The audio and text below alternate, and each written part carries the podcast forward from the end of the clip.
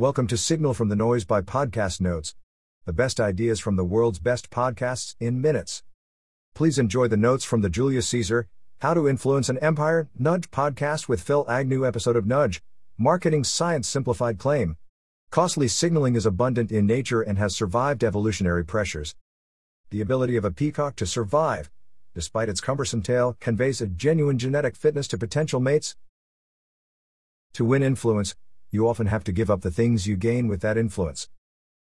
Sometimes competence alone is not enough, it must be signaled as well. Celebrate your success with others instead of hoarding your influence. Putting yourself at genuine risk when attempting to reach your goals will only make people believe in you more. Intro Julius Caesar was a Roman general and statesman that turned the Roman Republic into the Roman Empire. He was adored by his soldiers, beloved by the people he led, and was the first Roman figure to be deified today, he is considered one of the greatest military commanders of all time. In this episode, Phil Agnew analyzes the leadership tactics used by Julius Caesar, the methods he used to influence and convince others, and strategies you can apply in your job and elsewhere. Check out these podcast notes on how Jose Mourinho used Caesar like strategies to become one of the most decorated football managers in history. Host Phil Agnew underscore Agnew. Caesar using costly signaling when kidnapped by pirates. While sailing back to Rome following Julius Caesar's first successful battle as a young military leader, he was captured by pirates and held for ransom. After hearing the pirates announce his ransom of 20 talents of silver, Caesar asked, Don't you know who I am? and insisted the pirates raise his ransom to 50 talents. This is irrational behavior from Julius Caesar, but he understood the power of costly signaling he knew that placing a higher ransom on his head would increase his perceived worth and grow his influence. Caesar's ransom was ultimately paid, and he was freed. He ultimately raised a fleet to capture and crucify his pirate kidnappers. How Julius Caesar used costly signaling. Costly signaling, the meaning and significance we attach to something is felt in direct proportion to the expense with which it is communicated. Examples A hand drawn picture carries more meaning than a printed photo, a diamond ring feels more important than a silver ring, asking someone out on a date in person works better than over a text message, etc. Julius Caesar knew that returning to Rome with a 50 talents ransom paid would boost his reputation more than a 20 talent ransom would. Caesar spent extraordinary amounts of money that he didn't have to host public parties and feasts in an effort to boost his popularity. He went into significant debt to convey his commitment to the people he borrowed as much as 60x his annual salary to throw these parties. Other military leaders were not willing to take on such costs, and Caesar began to separate from them in terms of popularity. Julius Caesar did not invent costly signaling, it is common throughout nature and was a focus of Charles Darwin's. Costly signaling in nature. Charles Darwin was dumbfounded as to why the peacock evolved to grow such an extravagant tail.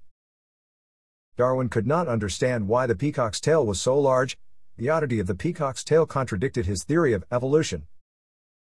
In 1975, Darwin's conundrum was answered by biologist Amos Zahavi, who developed the theory of costly signaling. According to Zahavi, costly signals are harder to fake and therefore more believable. The ability to survive, despite a cumbersome tail, conveys a genuine genetic fitness to potential mates, Less fit specimens lack the agility to avoid predators when handicapped with a long tail. Costly signaling in Roman leadership positions. Costly signaling was prevalent in the Roman Church, where individuals would give up their personal liberties to prove their commitment to the given priesthood position. In one of Julius Caesar's early priesthood positions, he wasn't allowed to ride a horse, he couldn't leave Rome for more than three days, and he always had to sleep within touching distance of mud. These sacrifices were done to show Caesar's commitment to God. Julius Caesar's best example of using costly signaling. After winning several military battles in modern day Spain around 60 BC, Caesar was awarded the greatest honor any military member could achieve a triumph. A triumph is a massive ceremony to publicly celebrate and sanctify the success of a military commander. There were only a few triumphs each decade throughout the Roman Empire. A triumph would easily be the pinnacle of any Roman's life, it's like combining a Nobel Prize, Oscar, and gold medal into one.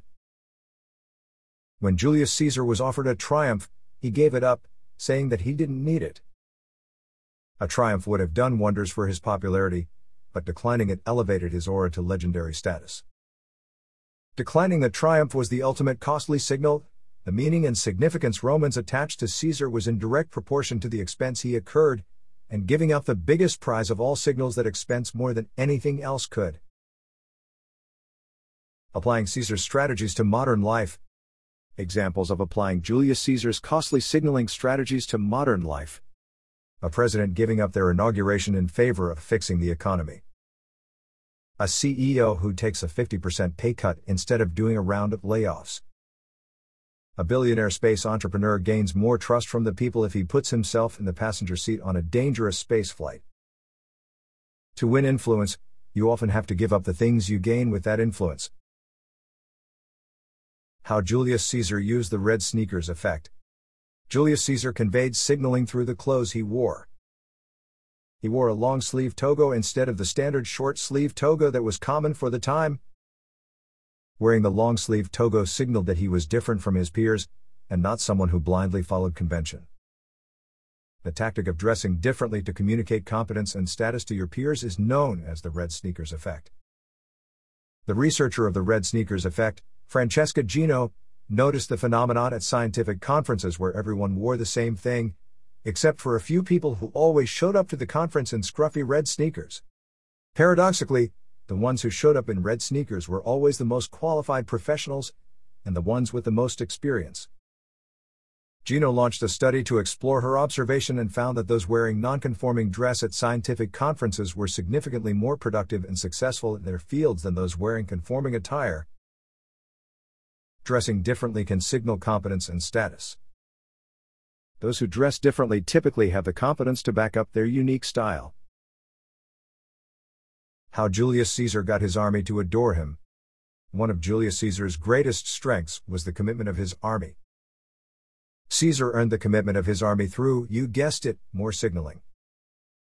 Julius Caesar memorized the name of all of his soldiers, he had hundreds of soldiers, and knowing each by name required a commitment that most other generals didn't have time for. Knowing every person's name in the group you lead is a simple, but genius leadership tactic. Caesar addressed his army differently than the other generals, calling them comrades and not soldiers. This address was less hierarchical and made it seem like he was addressing them as equals. Julius Caesar ate and slept with his soldiers, which was not something that generals did. Soldiers ate low quality food relative to generals and slept outside in freezing temperatures while most generals slept inside. Julius Caesar was much older than his soldiers and suffered from epileptic fits that were triggered by the low quality food and poor night's sleep. He paid his soldiers better than other generals, bought them better armor, and would even have special pieces of armor commissioned for his bravest soldiers. How Julius Caesar and Frederick the Great used marketing to feed their armies, the civil war with Pompey was Julius Caesar's most important battle. Pompey was another Roman leader who fought Caesar for control of the empire. Historically, no armies could fight in the winter because it was impossible to sufficiently feed an entire army. The only option of sustenance for Caesar's army was a terribly tasting bread grown by the locals. Julius Caesar happily ate the bread in view of his soldiers, and spent as much time as he could eating it in front of them, calling it the food of kings. This is similar to Frederick the Great's strategy of getting his army to eat the potato, a food that none of them wanted but one that could solve their forthcoming famine. Frederick the Great made the potato artificially scarce.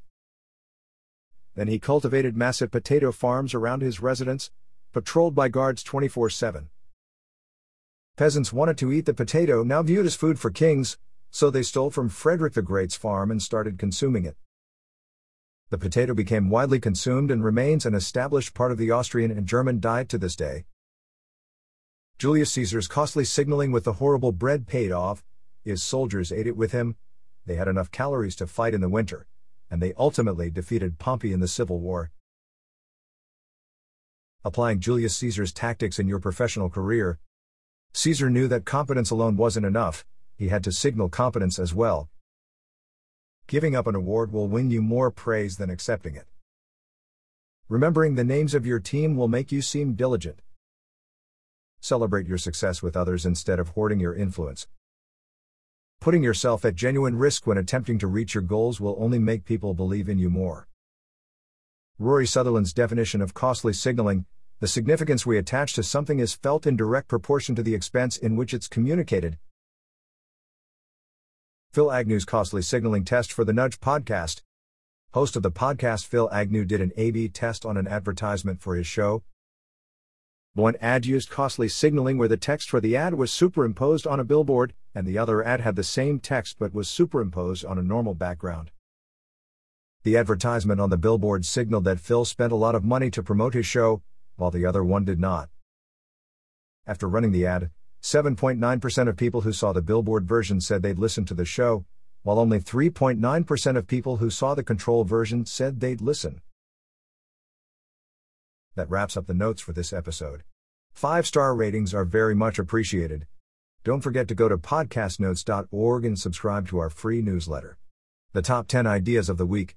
Every Monday.